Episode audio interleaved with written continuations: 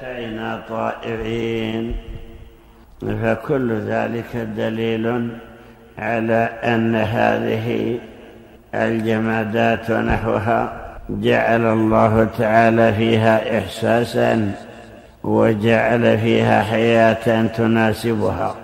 وإن كانت في الظاهر لا حركة فيها. وكذلك القسم الثاني النبات. لا شك أن فيه حياة. فإن الناس يقولون هذه شجرة حية وهذه شجرة ميتة فالحية هي التي تتنامى وتزيد وتثمر وتورق ويسري فيها الماء فتكون فيها هذه الحياة. ولكن حياتها ناقصة ليست اختيارية ولأجل ذلك لا تتألم بالجوع ولا بالظمأ ولا تتألم بالضرب. يعني يأتي إليها من يقطعها بفأس أو بمنجل ولا تتألم ولا تشتكي ولكن جعل الله تعالى فيها حياة تناسبها. وأخبر بأن الأرض المعشبة تكون حية كما في قوله تعالى كيف يحيي الأرض بعد موتها؟ انظر كيف يحيي الأرض بعد موتها. فموتها كونها يابسة وحياتها كونها تهتز خضراء فيها أنواع هذه النباتات. ولا شك أن وجود هذه النباتات آية من آيات الله تعالى. فإنك تشاهد الأرض يابسة. قاحلة ليس فيها أية نبات ولا أية خضرة ينزل عليها الماء من السماء فتتشرب ذلك الماء.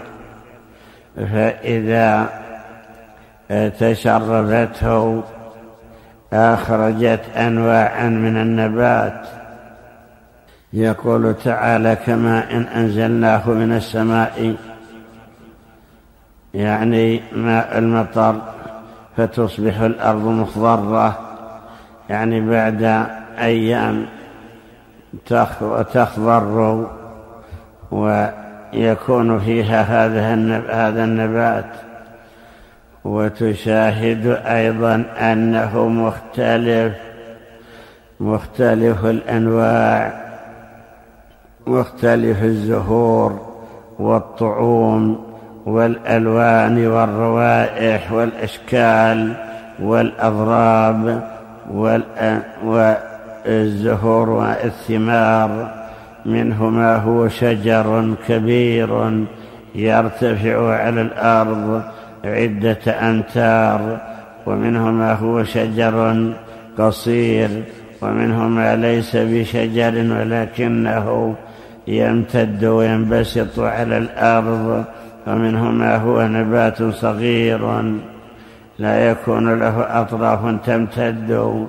منه ما هو غذاء للإنسان ومنه ما هو غذاء للطيور ومنه ما هو غذاء للبهائم وما أشبه ذلك وليس منه شيء عبث. بل كله لا بد أن يكون لله تعالى فيه حكمة فذلك بلا شك آية من آيات الله تعالى حيث جعله علامة واضحة على إحيائه الأرض بعد موتها كما في قول الله تعالى وهو الذي يرسل الرياح فتثير سحابا. حتى إذا أقلت سحابا حتى إذا أقلت سحابا ثقالا سقناه لبلد ميت. بلد ميت فأنزلنا به الماء فأخرجنا به من كل الثمرات. من كل الثمرات. كذلك نخرج الموتى. لعلكم تذكرون.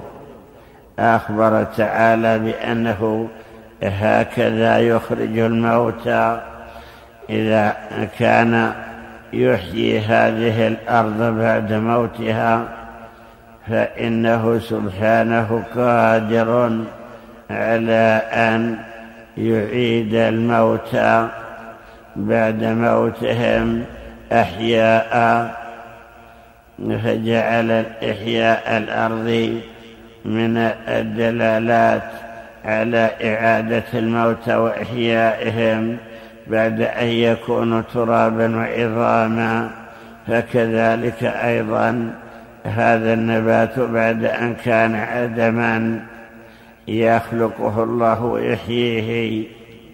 أليس ذلك بقادر على أن يحيي الموتى؟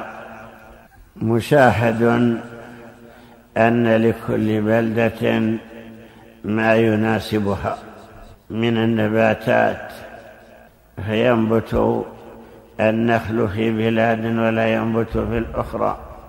وكذلك أيضا العنب ينبت في بقع دون بقع أي الزيتون ينبت في أرض دون أرض. وكذلك أنواع الفواكه أنواع الفواكه وأنواع الخضروات وكذلك أنواع الأعلاف وما أشبهها. يناسب هذا في بلد ولا يناسب في آخر. لا شك أن هذا دليل على أن الله تعالى أعطى كل شيء خلقه ثم هدى. وأنه قدر مقادير الخلائق وأنه قدر أرزاقهم وقدر آجالهم وأعطاهم ما يتمكنون به من البقاء والحياة في هذه الدنيا. وأما القسم الثالث الذي هو الحي الذي فيه حياة وحركة اختيارية فهو كل دابة تدب على الأرض. يتكفل الله تعالى برزقها. يقول الله تعالى وكأي من دابة لا تحمل رزقها. الله يرزقها وإياكم. أخبر تعالى بأن هذه الدواب التي تدب على الأرض أنها من الحيوانات التي تكفل الله تعالى برزقها. ويقول تعالى وما من دابة في الأرض إلا على الله رزقها. ويعلم مستقرها ومستودعها. ويقول تعالى وما من دابة في الأرض ولا طائر يطير بجناحيه إلا أمم أمثالكم. فهذه الحيوانات المتحركة هي خلق الله خلقها وأوجدها. كما شاء. ثم جعلها من طبعها تتوالد وتتناسل وكل دابة تعرف شكلها وتألف جنسها ولا تشتبه واحدة بالأخرى بل كلها كما خلقها الله تعالى. فالطيور أشكال وأجناس منها الكبير والصغير.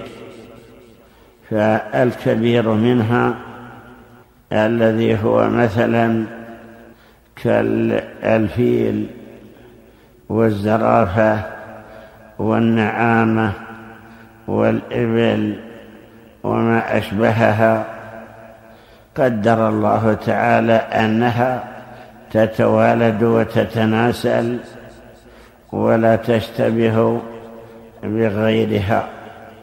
فلا يمكن أن يلد البعير ثورا أو حمارا أو فرسا بل الإبل تلد أمثالها.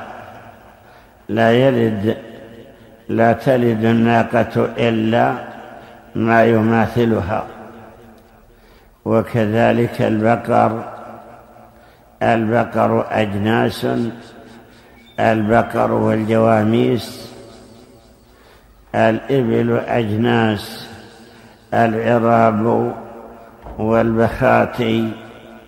البختي هو الذي له سنامان وكل منها جنس فالبختي يلد مثله والعراب تلد مثلها وكذلك مثلا الضأن والماعز. لا يمكن أن ينزو التيس على على النعجة. ولا أن تلد النعجة تيسا أو عنزا. جعل الله تعالى كلا يميل إلى شكله وإلى جنسه. هذا معنى قوله تعالى الذي أعطى كل شيء خلقه ثم هدى. يقول بعض العلماء هداها لما تكون به لما يكون به وجودها ولما تكون به حياتها. فعرفها بالأغذية التي تناسبها من الأعلاف وما أشبهها. وكذلك أيضا يهدي الذكور لكيفية إلقاح الإناث إذا دخلت الإناث من الضأن على الكباش فإن الكبش يعرف الكبش من النعجة ولهذا لا ينزو على كبش مثله لا ينزو على ذكر مع أنها في الظاهر مستوية. أنت مثلا لو رأيت كبشا ونعجة في الخلقة على حد سواء رأيتها في الظاهر. هل تميز تقول هذا ذكر وهذا أنثى؟ لا تميز ذلك إلا بعدما تلمسها أو تسأل عنها. ولكن الذكر يميز ذكورها من إناثها. يعرف ذلك إما بالرائحة وإما بالشكل واللون وما أشبه ذلك. لا شك أن هذا من آيات الله تعالى. هذا معنى قوله أعطى كل الذي أعطى كل شيء خلقه ثم هدى. كذلك أيضا قدر الله لها أرزاقها. وأقواتها. هذا معنى قوله وإلا على الله رزقها. وهكذا أيضا بقية الحيوانات. معروف مثلا أن هذه الطيور الصغيرة أشكال وأنواع. فالعصافير شكل ظاهر وهنا شكل يماثلها. الطائر يقال له الحمرة. وكذلك أشكال أخرى تقاربها. فنقول هل ذكور الحمر مثلا تلقح ذكور العصافير؟ تلقح الإناث لا تلقحها وإنما تختص بإناثها التي تناسبها. تقدير من الله تعالى حتى تتواجد تتواجد كما هي. وكثيرا ما يختلط الأوز والدجاج والبط وما أشبهه ومع ذلك كل يميل إلى شكله وكل يختص بإناثه. ذكوره تختص بالإناث التي هي من جنسها. لا شك أن هذا تصديق لهذا القول الذي أعطى كل شيء خلقه ثم هدى ألهمها سبحانه هذا هذا بفطرتها ولم يكن هناك من يعلمها. ليست مثل الإنسان الذي يعلم بعضه بعضا إنما تعليمها بالفطرة. فطرها الله تعالى حتى عرفت ما يناسبها من النباتات ومن الحبوب وما أشبهها. وكذلك أيضا كل الحيوانات الصغيرة والكبيرة حتى مثلا النمل والذر والبعوض وما يشبهه من هذه الطيور الصغيرة والذباب ونحوه هذه كلها بعضها يميل إلى بعض ولا يميل إلى جنس آخر بل كل يميل إلى شكله وتعرف ذكورها من إناثها. نشاهد مثلا الجراد ذكور وإناث ثم إن الله تعالى جعل الذكور بقدر الإناث. إذا نظرنا وإذا لا نجد ذكرا إلا ويوجد له أنثى. إذا أراد الله أنها تتوالد فإنه ينزو أو يركب كل ذكر على أنثى. ولا نجد ذكرا منعزلا لم يجد أنثى. ولا أنثى لم تجد ذكرا حتى يحصل هذا التوالد تلقح ذكورها إناثها ثم بعد ذلك ألهمها كيف تتوالد ألهم هذا الجراد أن تغرس ذنبها في الأرض وأن تلقي هذا الحب. الصغير الذي في ذنبها في كيس آه، من آه، شبه آه، شيء رقيق تختمه وتدهنه ويبقى في الأرض وتغفل عنه إلى أن يشب ويكبر ثم يخرج نفسه ويدب على الأرض وهو ما يسمى بالدباء ثم بعد ذلك يتوالد يكبر وتنبت له الأجنحة. هذا إلهام من الله تعالى. عندنا مثلا الضب المعروف يبيض بيضا ثم ألهمه الله أن الأنثى تحفر لبيضها ثم تدهنه بتراب يناسبه. وإذا جاء الوقت الذي قد فقس فيه وخرج ضبابا ألهمها أن تحفر مكانه إلى أن تصل إلى ذلك البيض.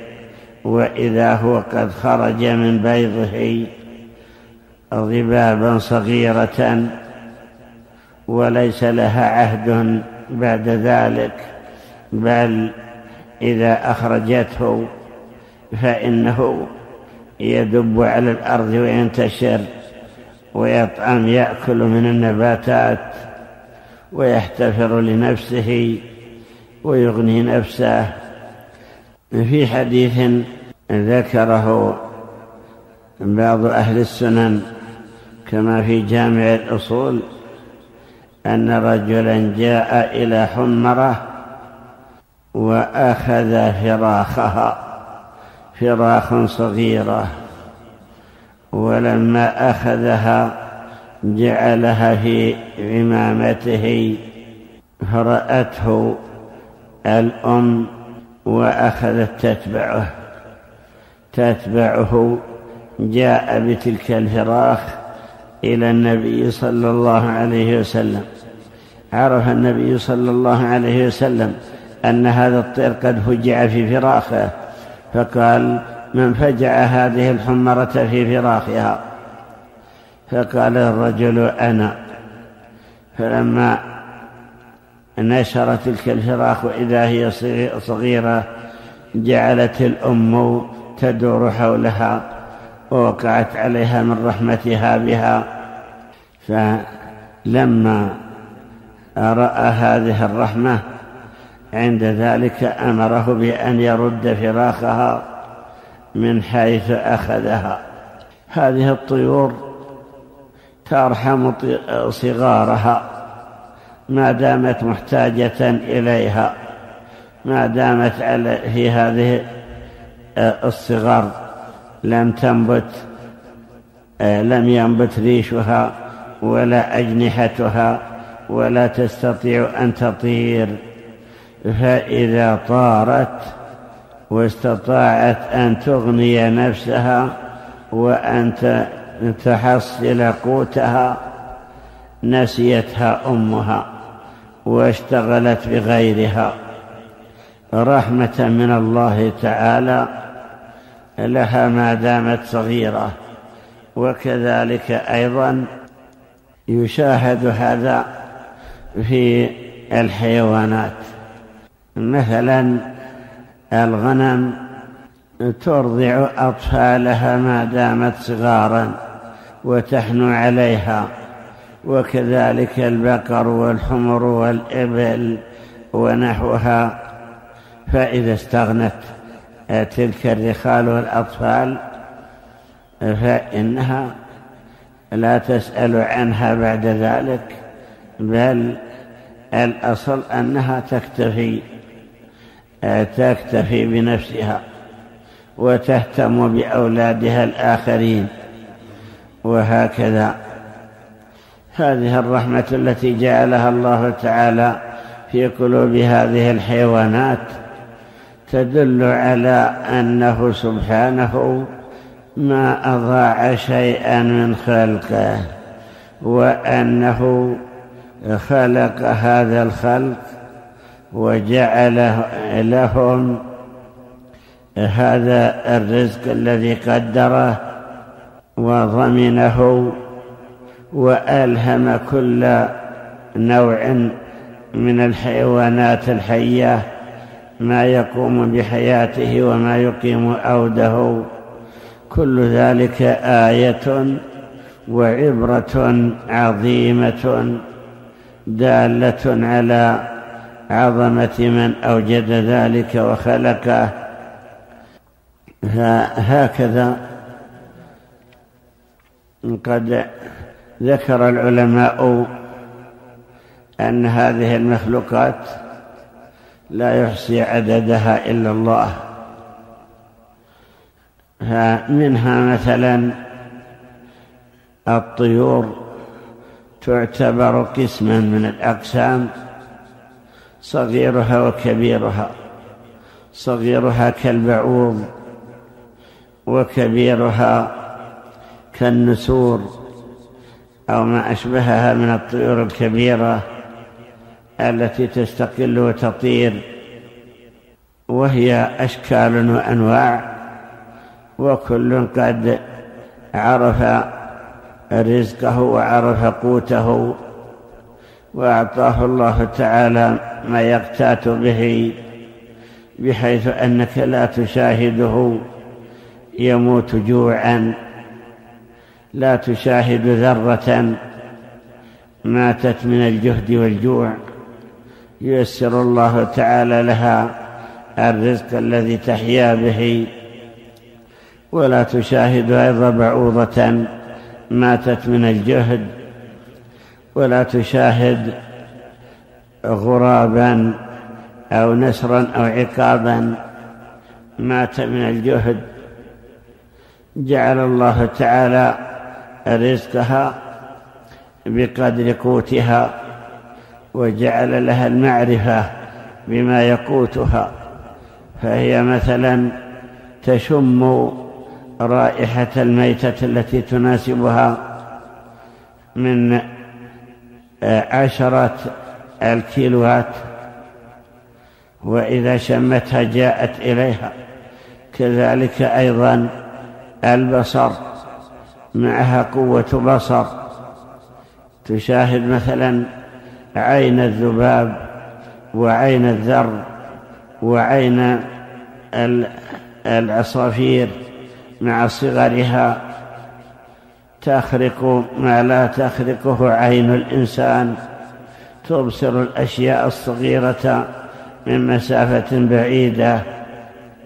وهكذا أيضا تعرف قوتها وما يناسبها وكذلك أيضا الحيوانات البرية الوحوش نحوها الضباء والوعول وحمر الوحش وبقر الوحش والإيل والتيتل والأروى وأنواع هذه الصيود جعل الله لها في معرفتها أن الإنسان يصطادها ويقتنصها.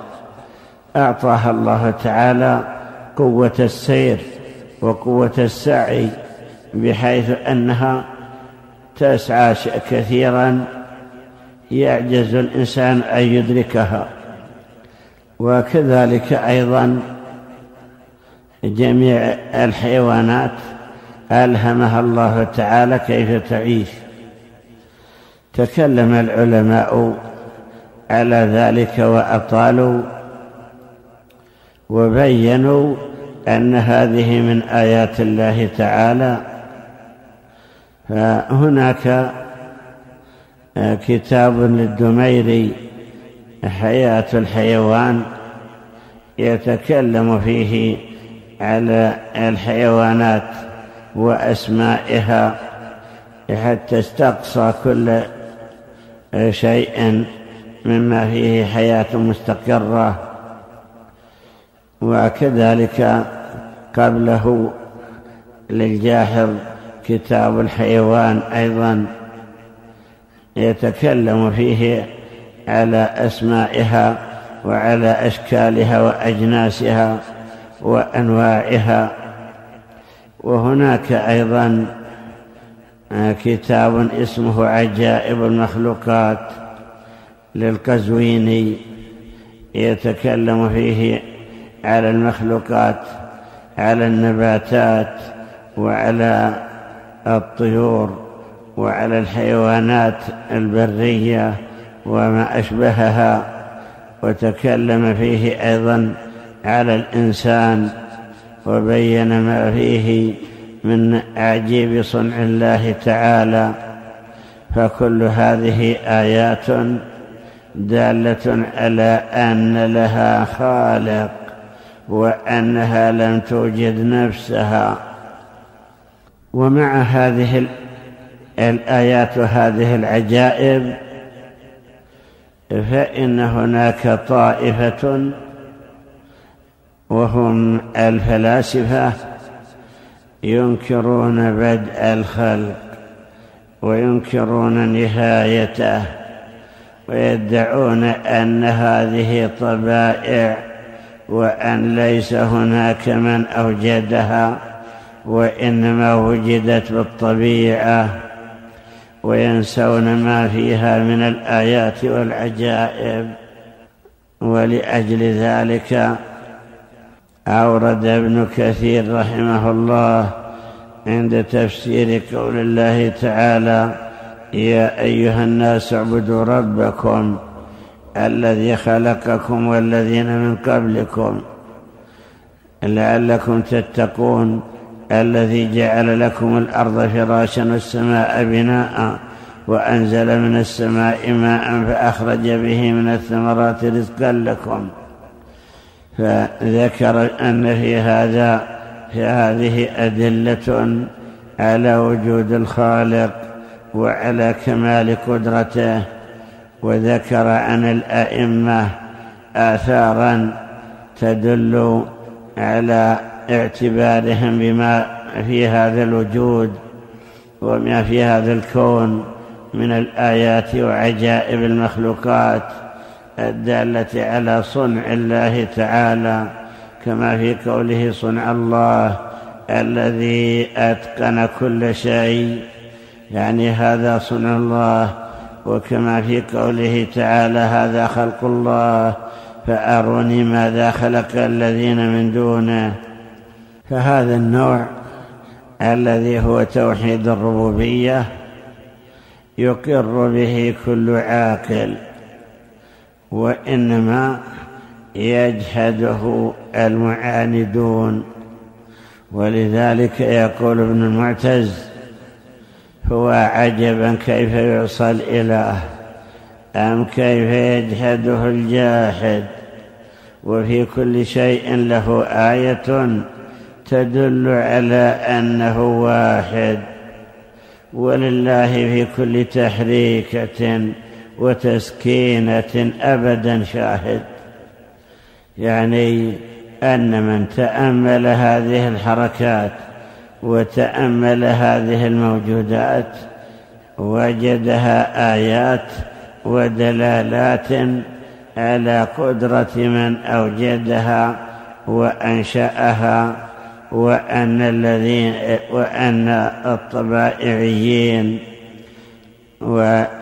والدهريين والشيوعيين والمعطلين أنهم خالفوا العقول وخالفوا المنقول وأنهم عاندوا عقولهم وعاندوا هذا الوجود وإذا كان كذلك فإن الإقرار فطري الإقرار بوجود الخالق يعتبر فطريا بحيث أن الفطرة السليمة والعقول المستقيمة تقر بهذا النوع.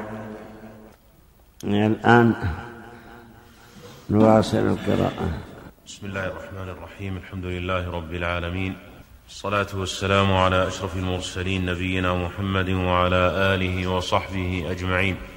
قال رحمه الله تعالى ملاحظة الله تعالى جل ذكره خلقه حين فراغه من خلقهم. قال حدثنا أحمد بن محمد المصاحفي قال حدثنا ابن البراء قال حدثنا عبد المنعم عن عبد المنعم عن أبيه عن وهب رحمه الله تعالى قال إن الله عز وجل لما فرغ من خلقه نظر إليهم على وجه الأرض. نظر إليهم على وجه الأرض كالذر فقال إني أنا الله لا إله إلا أنا. خلقتك بقوتي وأتقنتك بحكمتي حتى يأتيك قضائي ونفاد أمري. أعيدك كما خلقتك بقوتي وأبعثك حين أبقى وحدي. فإن الملك والخلود لا يحق إلا لي. أدعو خلقي لجزائي وأجمعهم لقضائي. يومئذ يحشر أعدائي ويأتي وعدي وتجل القلوب من خوفي وتخف الأقدام من هيبتي وتبرأ الآلهة ممن عبدها دوني وقال حدثنا أبو علي المصاحفي قال حدثنا ابن البراء قال حدثنا عبد المنعم عن أبيه عن وهب رحمه الله تعالى قال إن الله تبارك وتعالى لما خلق خلقه لحظ لحظة فرجف من قواعده ثم لحظ لحظة أخرى فكاد أن يزول من مكانه ثم لحظ لحظة أخرى فكان أن يهد من خوفه وإنما فعل ذلك ليعرفه نفسه ويلهمه ربوبيته فعرف الخلق يومئذ معرفته. لا ينبغي له أن ينكره بعدها أبدا. وذل له الخلق يومئذ ذلا لا ينبغي أن يعازه بعدها أبدا. ودخله من الخوف يومئذ خوف لا يخرج منه أبدا. وأقر له بالملكة يومئذ قرارا لا ينبغي له أن يستنكف عنه بعدها أبدا. ثم صارت تلك المعرفة وراثة فيما يكون من النسل بعد ذلك إلى يوم القيامة. وذكر وهب رحمه الله تعالى أن الله عز وجل لما فرغ من خلقه يوم الجمعة أقبل على الكلام يوم السبت فمدح نفسه عز وجل بما هو أهله فمدحها وذكر عظمته وجبروته وكبرياءه وجلاله وسلطانه وقدرته وملكه وربوبيته. فأنصت له كل شيء وأطرق كل شيء من خوفه ومن أجل ذلك جعل يوم السبت عيدا لأهل التوراة يذكرونه ويسبحونه ويعظمونه ويصلون له. ومن أجل ذلك أمرهم أن يتفرغوا له ويفرغوا له أهلهم ولا يكون لهم في ذلك اليوم عمل. إلا ذكره وصلاته وتسبيحه, وتسبيحه فلم يكن في ذلك الزمان يوما يوم من أيام الدنيا أعظم عند الله عز وجل حرمة من يوم السبت. لأنه فرغ فيه من جميع خلقه حتى جاء الله عز وجل بالإسلام فألزم به أهله فاختار له الجمعة. فليس أمة من الأمم أعظم عند الله عز وجل فضلا من هذه الأمة. قال وذكر وهب رحمه الله تعالى أن الله تبارك وتعالى أقبل على الكلام يوم السبت حين فرغ من خلقه قال إني أنا الله لا إله إلا أنا ذو العرش المجيد. والأمثال العلا إني أنا الله لا إله إلا أنا ذو الرحمة الواسعة والأسماء الحسنى. إني أنا الله لا إله إلا أنا ذو المن والطول والآلاء والكبرياء. إني أنا الله لا إله إلا أنا بديع السماوات والأرض وما فيهن ومقيم السماوات والأرض وما فيهن وجبار السماوات والأرض وما فيهن. ملأت كل شيء ملأت كل شيء عظمتي وقهري وقهر وقهر وقهرت كل شيء وقهرت كل شيء ملكتي وأحاط بكل شيء قدرتي وأحصى كل شيء علمي ووسعت كل شيء رحمتي وبلغ كل شيء لطفي وأفنى كل شيء طول حياتي فأنا الله يا معشر الخلائق. فاعرفوا مكاني فإنه ليس في السماوات والأرض إلا أنا وخلق لا يقوم ولا يدوم إلا بي. يتقلب في قبضته ويعيش في رزقه وحياته وموت وحياته وموته وبقاؤه وفناؤه بيدي وليس له مخلص ولا وليس له مخلص ولا ملجأ مخلص ولا ملجأ غيري. ولو تخليت منه إذا لدمر كله. وإذا كنت على حالي لا ينقصني ذلك شيء.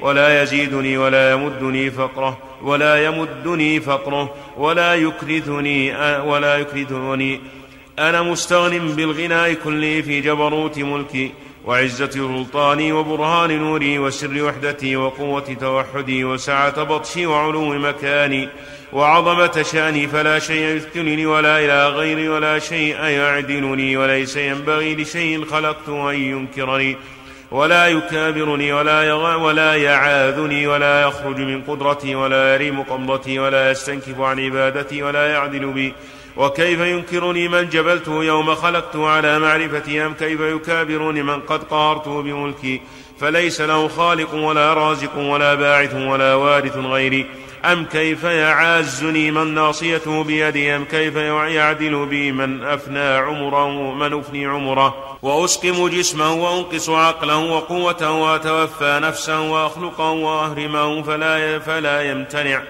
أم كيف يستنكف عن عبادة عبدي وابن عبدي وابن أمتي وملكي وطوع يدي لا ينتسب إلى خالق ولا وارث غيري؟ أم كيف يعبد من دوني من, من تخلق الدنيا من تخلف تخلق الدنيا؟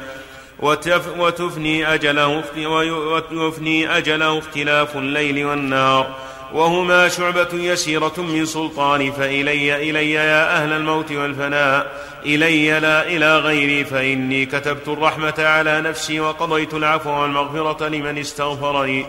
أغفر الذنوب جميعا صغيرها وكبيرها ولا يكبر علي ذلك ولا يتعاظمني. فلا تلقوا فلا تلقوا بأيديكم ولا تقنطوا من رحمتي فإن رحمتي سبقت غضبي.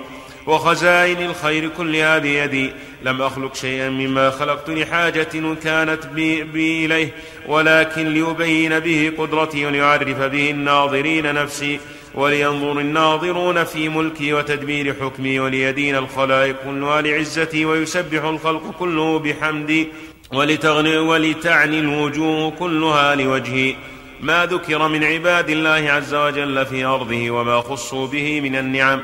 قال حدثنا أبو بكر أحمد بن محمد بن يعقوب قال حدثنا عباس الدوري قال حدثنا يحيى بن معين قال حدثنا علي بن ثابت قال حدثنا القاسم بن سلمان قال سمعت الشعبي رحمه الله تعالى يقول إن لله عز وجل عبادا من وراء الأندلس كما بيننا وبين الأندلس ما يرون أن الله تعالى عصاه مخلوق.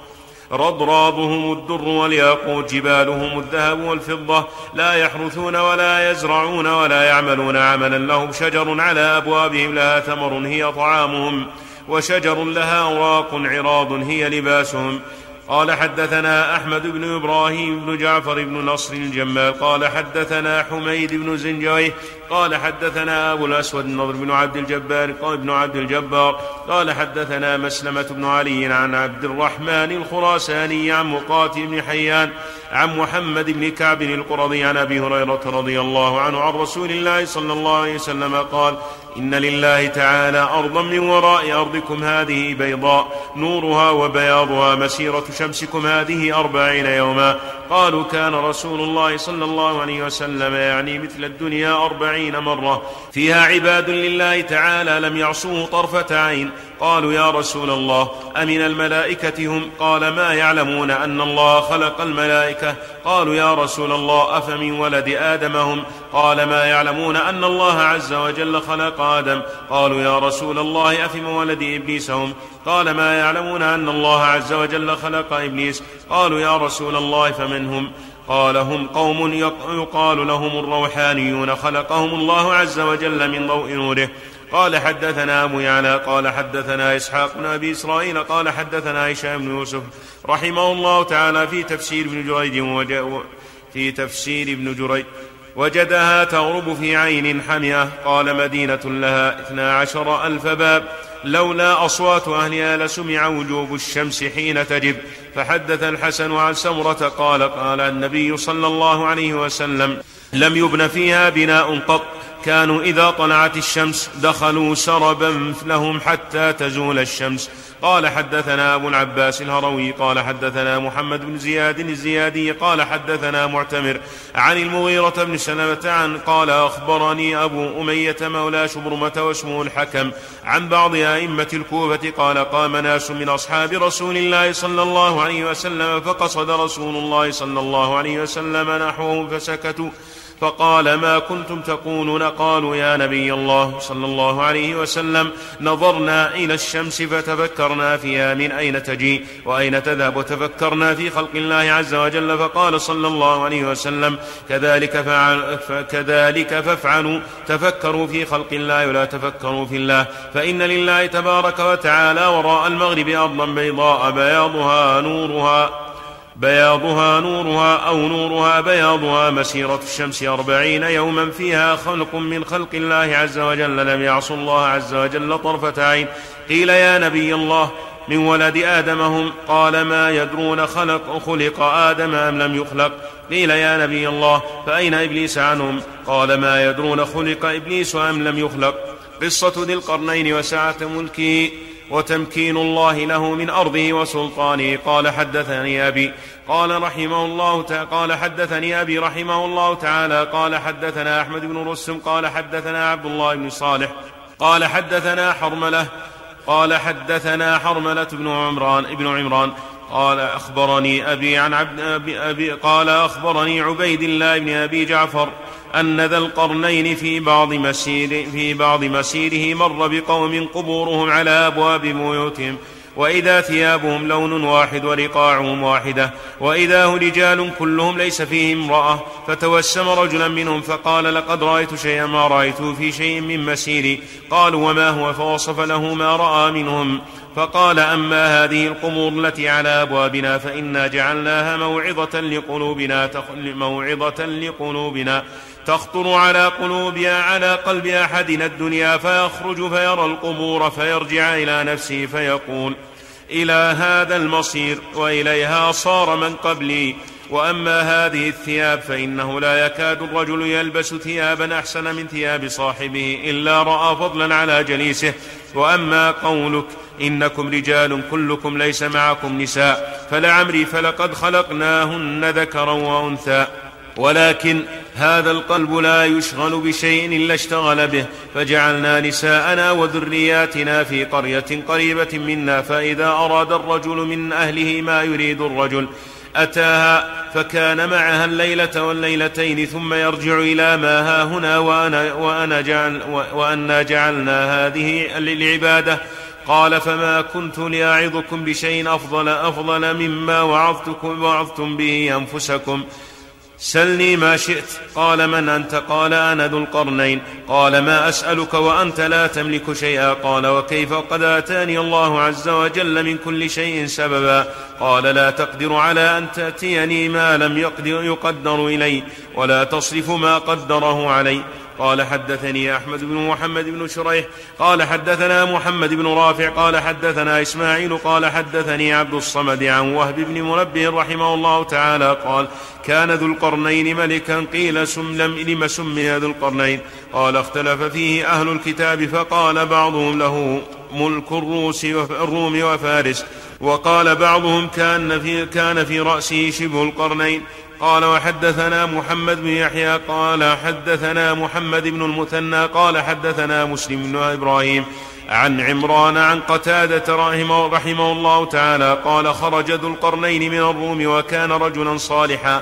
قال حدثنا عبد الله بن عبد الكريم قال حدثنا عبد الكريم بن الهيثم قال حدثنا أبو اليمان الحكم بن نافع قال حدثنا صفوان عن عبد الملك عن عبد الملك عن عبد ابن عبد الله الخزاعي رحمه الله تعالى إن ذي القرنين كان فيما مكن, مكن الله تعالى له فيما سار من مطلع الشمس إلى مغربها إلى السد كان إذا نصر على أمة أخذ منها جيشا فسار بهم إلى أمة غيرهم فإذا فتح الله وراء ذلك الجيش أخذ من أخرى الذي يفتح لهم له عليهم حتى يبلغ مكانه الذي يريد.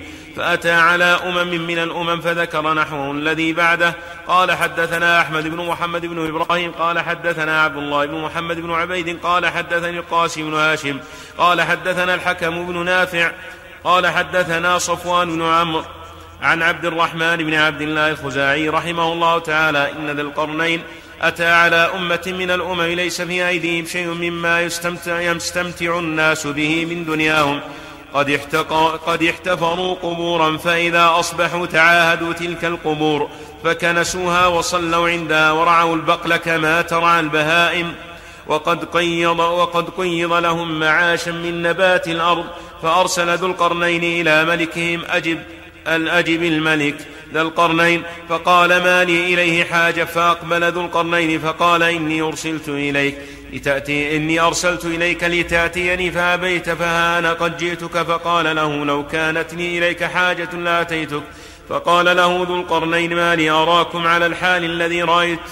لم أرى أحدا من الأمم عليها. فقالوا وما ذاك؟ قال ليس لكم دنيا ولا شيء أما اتخذتم الذهب والفضة فاستمتعتم بها؟ فقالوا إنما كرهناهما لأن أحدا لم يعط منهما شيئا إلا تاقت نفسه ودعته إلى أفضل منهما. قال ما بالكم؟ احتفرتم قبورا فإذا أصبحتم تعاهدتموها فكنستموها وصليتم عندها. قالوا أردنا إذا نظرنا إليها فأملنا الدنيا منعتنا قبورنا من الأمل. قال أراكم لا طعام لكم إلا البقل من الأرض فلاتخذتم فلاتخذتم البهائم من الأنعام ما احتلبتموها وركبتم وركبتموها واستمتعتم بها فقالوا كرهنا أن نجعل بطوننا لها قبورا ورأينا أن في نبات الأرض بلاغا وإنما يكفي ابن آدم أدنى العيش من الطعام. وإن من جا وإنما جاوز الحنك منه لم نجد له طعما كائنا ما كان من الطعام.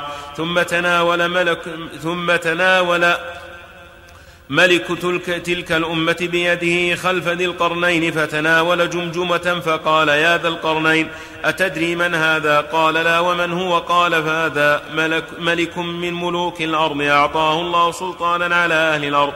فغشم وظلم وعتى فلما رأى الله عز وجل ذلك حسمه بالموت فصار كالحجر الملقى. قد أحصى الله عليه عمله حتى يجزيه في آخرته ثم تناول جمجمة أخرى بالية فقال يا ذا القرنين أتدري من هذه؟ قال ومن هو؟ قال ملك, ملك ملكه الله تعالى بعده. قد كان يرى ما يصنع الذي قبله بالناس من الظلم والغشم والتجبر فتواضع لله وخشع لله وعمل بالعدل في أهل مملكته. فصار كما ترى قد أحصى الله عليه عمله حتى يجزيه في آخرته. ثم أهوى إلى جمجمة ذي القرنين. فقال وهذه الجمجمة كان قد كانت كهاتين فانظر يا ذا القرنين ما أنت صانع. فقال له ذو القرنين هل لك في صحبتي فأتخذك أخا ووزيرا وشريكا فيما آتاني الله تعالى من هذا المال؟ قال ما أصلح أنا وأنت في مكان ولا أن نكون جميعا. قال ذو القرنين ولم قال من أجل أن الناس كلهم لك عدو ولي صديق. قال وعم, وعم ذلك. قال يعادونك لما في يدك من الماء من الملك والمال. ولا أجد أحد يعاديني لرفض ذلك ولما عندي من الحاجة وقلة الشيء. فانصرف عنه ذو القرنين. قال حدثني أحمد بن إبراهيم قال حدثنا عبد الله بن محمد بن عبيد قال قال سعيد بن سليمان قال حدثنا خلف بن خليفة قال حدثنا أبو هاشم الرماني قال بلغني أن ذا القرنين لما بلغ المشرق والمغرب. مر برجل معه عصا يقلب عظام الموتى وكان إذا أتى مكانا أتاه أهل ذلك المكان فسالوه فلم يأته فعجب ذو القرنين فأتاه ذا فقال لم لم تأتني ولم تسألني؟ قال لم يكن لي إليك حاجة وعلمت أنك إن يكن لك إلي حاجة ستأتيني؟ قال وما هذا الذي تقلب؟ قال عظام الموتى هذا عملي منذ أربعين سنة أريد أن أعرف الشريف من الوضيع وقد اشتبه علي فقال له ذو القرنين هل لك أن تصحبني وتكون معي؟ قال إن ضمنت لي أمرا صحبتك. قال ذو القرنين فما هو؟ قال تمنعني من الموت. إذا نزل بي. قال ذو القرنين ما أستطيع ذلك. قال لا حاجة لي في صحبتك. قال وحدثنا أحمد بن محمد. قال حدثنا عبد الله بن محمد عن حبان موسى بن مبارك عن, عن رشدين بن سعد. قال حدثنا عمرو بن الحارث عن سعيد بن أبي هلال رحمه الله تعالى أنه بلغه أن ذا القرنين في بعض مسيره دخل مدينة فاستكف عليه اهلها ينظرون إلى موكب الرجال والنساء والصبيان وعند بابها شيخ على عمل له فمر به ذو القرنين فلم يلتفت إليه الشيخ فعجب ذو القرنين له فأرسل إليه فقال ما شأنك استكف, استكف علي الناس ونظروا إلى موكبي فما شأنك أنت؟ قال لم يعجبني ما أنت فيه إني رأيت ملكا إني رأيت مات في يوم وهو مسكين ولموت ولموتنا ولموتانا موضع يجعلون فيه فأدخلا جميعا فأطلعتهما بعد أيام وقد تغيرت أكفانهما ثم أطلعتهما بعد أيام وقد تزايلت لحومهما ثم رأيتهما قد تفصلت العظام واختلطت. فلم أعرف الملك من المسكين فلم يعجبني ملكك فلما خرج استخلفه على المدينة. سمعنا هذه الآثار عن خلق الله تعالى وفراغه من خلق المخلوقات الحيوانات والجمادات والأرض والسماوات. وقد ذكر الله تعالى خلق ذلك كما في قوله تعالى قل أئنكم لتكفرون بالذي خلق الأرض في يومين وتجعلون له أندادا ذلك رب العالمين.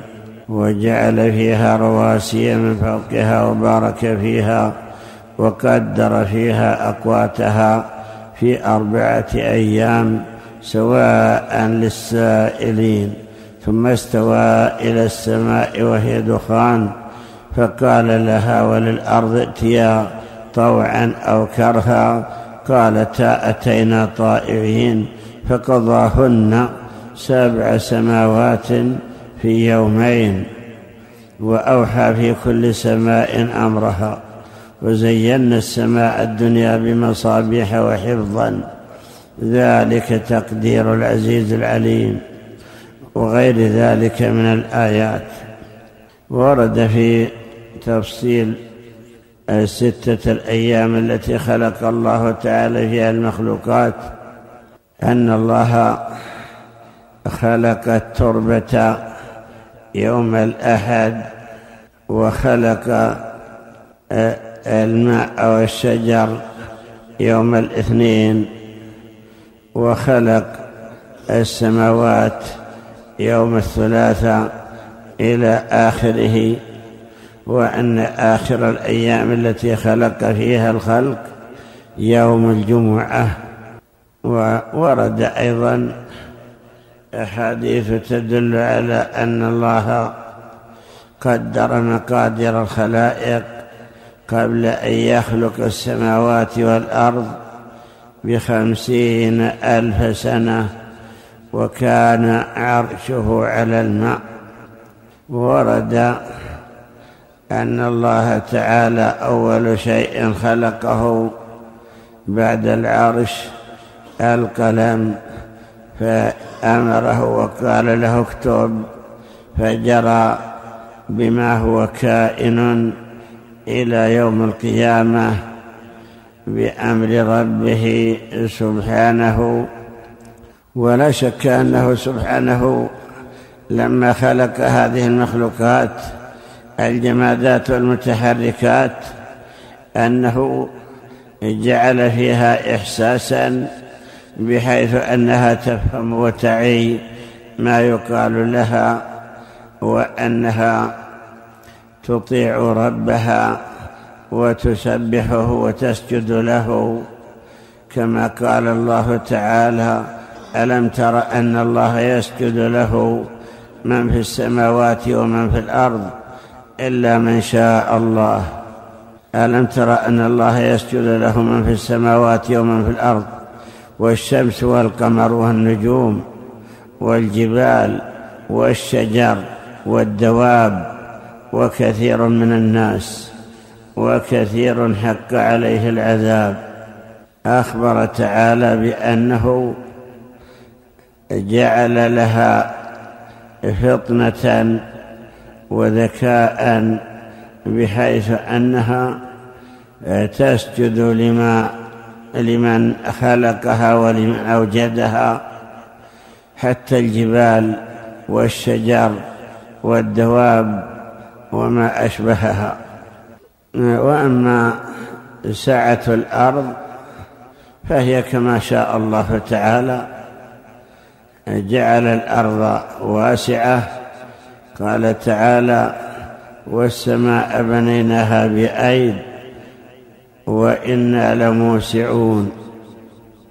أي أن خلق الله واسع وأن هذه الأفلاك واسعة.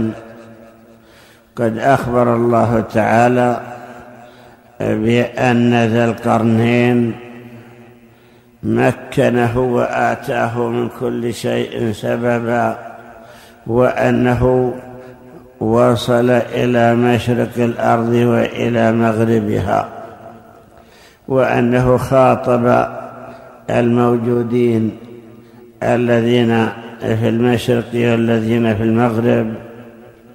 وأما التفاصيل التي ذكروا وأنه وجد من قال كذا وأن هؤلاء زهاد لا يشتغلون بشيء من الدنيا وأنهم يقولون اضمن لنا كذا وكذا.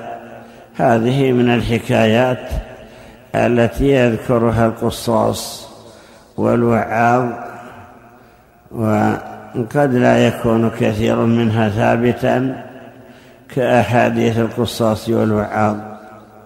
يعتبر بها من غير أن تعتمد من غير أن يوثق بأنها يقينية إنما يذكرونها للمواعظ قصة ذي القرنين وردت في القرآن فلا يجوز التكذيب بها أنه أتبع سببا حتى إذا بلغ مغرب الشمس وجدها تغرب في عين حمئة وصل إلى أقصى المغرب وإذا الشمس تغرب في ذلك البحر أو في تلك العين الحامية أو الحمئة ولم يتجاوزها.